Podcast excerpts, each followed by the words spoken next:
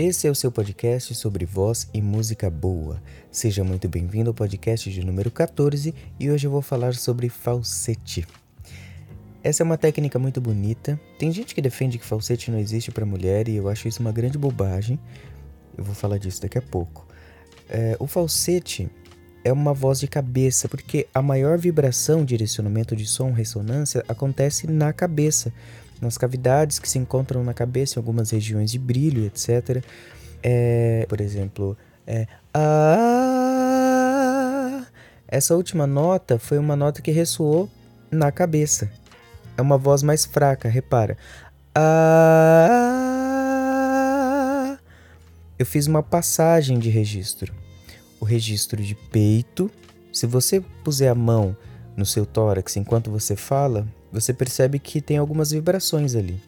Porque a região de brilho predominante aqui é a região de peito. Quanto mais agudo você for falando, e quanto mais agudo você for falando, você vai entrando na voz mista. O que é a voz mista? A voz mista é uma região de brilho misto, onde brilham algumas regiões da cabeça, brilham algumas regiões do peito e assim vai.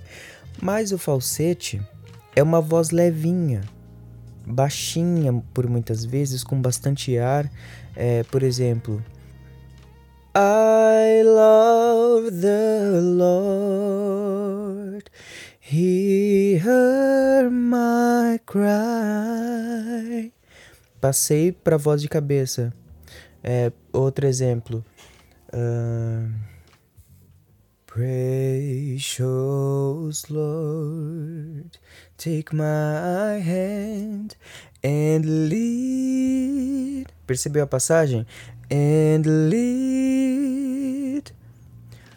Lógico que você pode fazer isso de inúmeras formas. E tudo vai depender do seu domínio e do seu controle vocal, das suas cordas vocais, das suas ressonâncias, da sua intenção. Pensa em todos os podcasts que eu já fiz até hoje pensa em tudo isso, junta e entenda o que eu estou dizendo. É, se você fizer um U, desse jeito, puser a mão na nuca, a mão na testa, no centro da cabeça, você vai ver que vibra bastante. Porque essa é uma voz de cabeça onde o som vibra mais na região da cabeça. É, o falsete é uma região que brilha mais na cabeça, porque é uma nota aguda e tem essa característica de ser uma voz levinha. Então você já entendeu que é um pulo de registro, que é uma troca de registro de uma voz cheia, brilhante, forte, para uma voz mais fraca e com mais ar. Então você pode usar isso como um recurso de dinâmica da música. Ah, ou você pode usar isso como a sua perdição. Porque aí você vai cantando e vai subindo e vai subindo e vai subindo e vai subindo. Quando chega naquela nota você não alcança e aí você vai pro falsete e ao invés de você cantar com a voz que deveria ser forte, você usa o falsete e é uma voz fraca. Ou seja, isso pode te prejudicar. Então, é por isso que eu disse no podcast de número 12, se eu não me engano, sobre a importância do conhecimento da voz, a importância do conhecimento da melodia, porque aí você vai mapeando as coisas que você quer fazer, né? Eu só quero um amor que acalme o meu sofrer. Eu fiz a passagem, mas eu controlei o fluxo de ar e eu já treinei bastante para conseguir fazer essa passagem mais naturalmente, mas eu não vou falar disso agora porque não é o meu foco. Então você percebeu a diferença entre uma passagem entre a passagem de voz cheia, de voz de peito, a para voz de cabeça, certo? Você já não percebeu essa sonoridade em voz feminina? É, por exemplo, Mariah Carey. Mariah Carey usa muito isso, né? É, a Whitney Houston também usa muito falsete. Então, se você for observar, na voz feminina também tem essa troca de registro, também tem essa passagem. Então, eu não sei se é, se é correto dizer que mulher não tem falsete. A voz da mulher é uma voz mais aguda. A corda vocal da mulher é uma corda menor com relação à do homem. Por isso, ela tem uma voz mais aguda. A, a, a mudança de voz da criança, quando acontece ali na fase da puberdade, faz com que a corda vocal aumente de tamanho. A corda vocal do homem quase dobra de tamanho. A voz da mulher não aumenta muito. Então a extensão de voz da mulher é muito semelhante à extensão de voz de uma criança. Aumenta muito pouco, lógico, dependendo do naipe da voz, etc. Mas, se você for perceber, a mesma sonoridade, o mesmo mecanismo que acontece na voz masculina também acontece na voz feminina.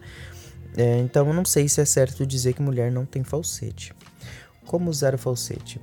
Vai treinando essa passagem, essa mudança de voz de registro. Ah, ah, ah. E aí você vai aplicando em, algum, em alguns momentos que você acha interessante de alguma música que você escolher é, e que você acha que fica interessante. A minha dica e como eu aprendi a usar todas essas coisas é imitando. Pegue alguém que já fez isso, algum exemplo concreto, e imite o que ele já fez. Então ouça lá o, o, cantor X fazendo falsete e imite o que ele fez e aí você vai treinando e tenta se aproximar ao máximo do que ele fez. Só para deixar uma coisa muito bem clara, que tem uma técnica muito parecida com o falsete que é o yodel, que é justamente essa passagem. Ei, ei. Só que tem uma outra técnica também muito parecida com tudo isso, que é o cry quando você usa esse gap, quando você usa esse, essa passagem muito rápida para ter aquele sentimento mais carregado de um choro, por exemplo, que é o nome Cry, que é, por exemplo, Some people want it all, but I don't. All falsete. Want nothing at all. Feeling you, baby.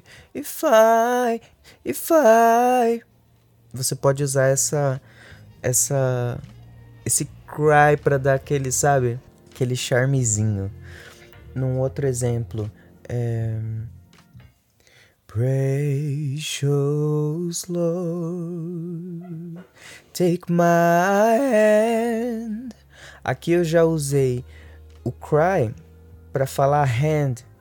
Então eu, ao invés de eu falar hand, take my hand, eu usei o cry como se fosse um elemento é, de, de, de emoção que eu tivesse tendo ali na hora, isso faz parte da interpretação, isso faz parte do domínio da voz, faz parte do que eu tava falando nos podcasts anteriores.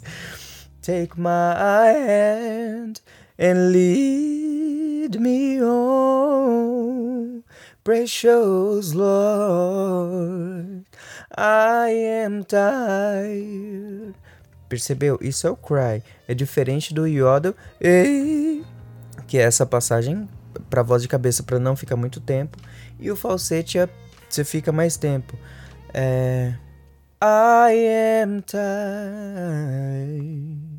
I am weak. I am walk. Percebeu? Então o falsete ele pode ser usado para poder embelezar a música e dar muito mais dinâmica, mas é preciso que você controle porque tem uma passagem de ar muito grande ali. Eu já expliquei que essa passagem de ar é muito grande acontecendo ali, é porque as cordas vocais estão muito separadas, vibrando muito separadamente. Então é, tem essa voz mais soprosa. Quando, se você for pesquisar no YouTube é, alguma laringoscopia em falsete, você vai perceber que a corda vocal está vibrando é, mais próxima e quando vai para o falsete elas vibram mais separadamente e tem muito mais ar passando por ali. Então por isso que é preciso ter um, um controle muito maior sobre o falsete, porque é uma região que você pode escorregar. Se você não tiver acostumado, você pode dar uma escorregada na afinação e aí vai. Por isso que é preciso muito treino, tá? Treina em casa, treinando no ensaio, sabe? Vai treinando, treinando, treinando, que é impossível você não conseguir tá? Essa foi minha dica de hoje, espero ter ajudado você de algum modo e até o próximo podcast.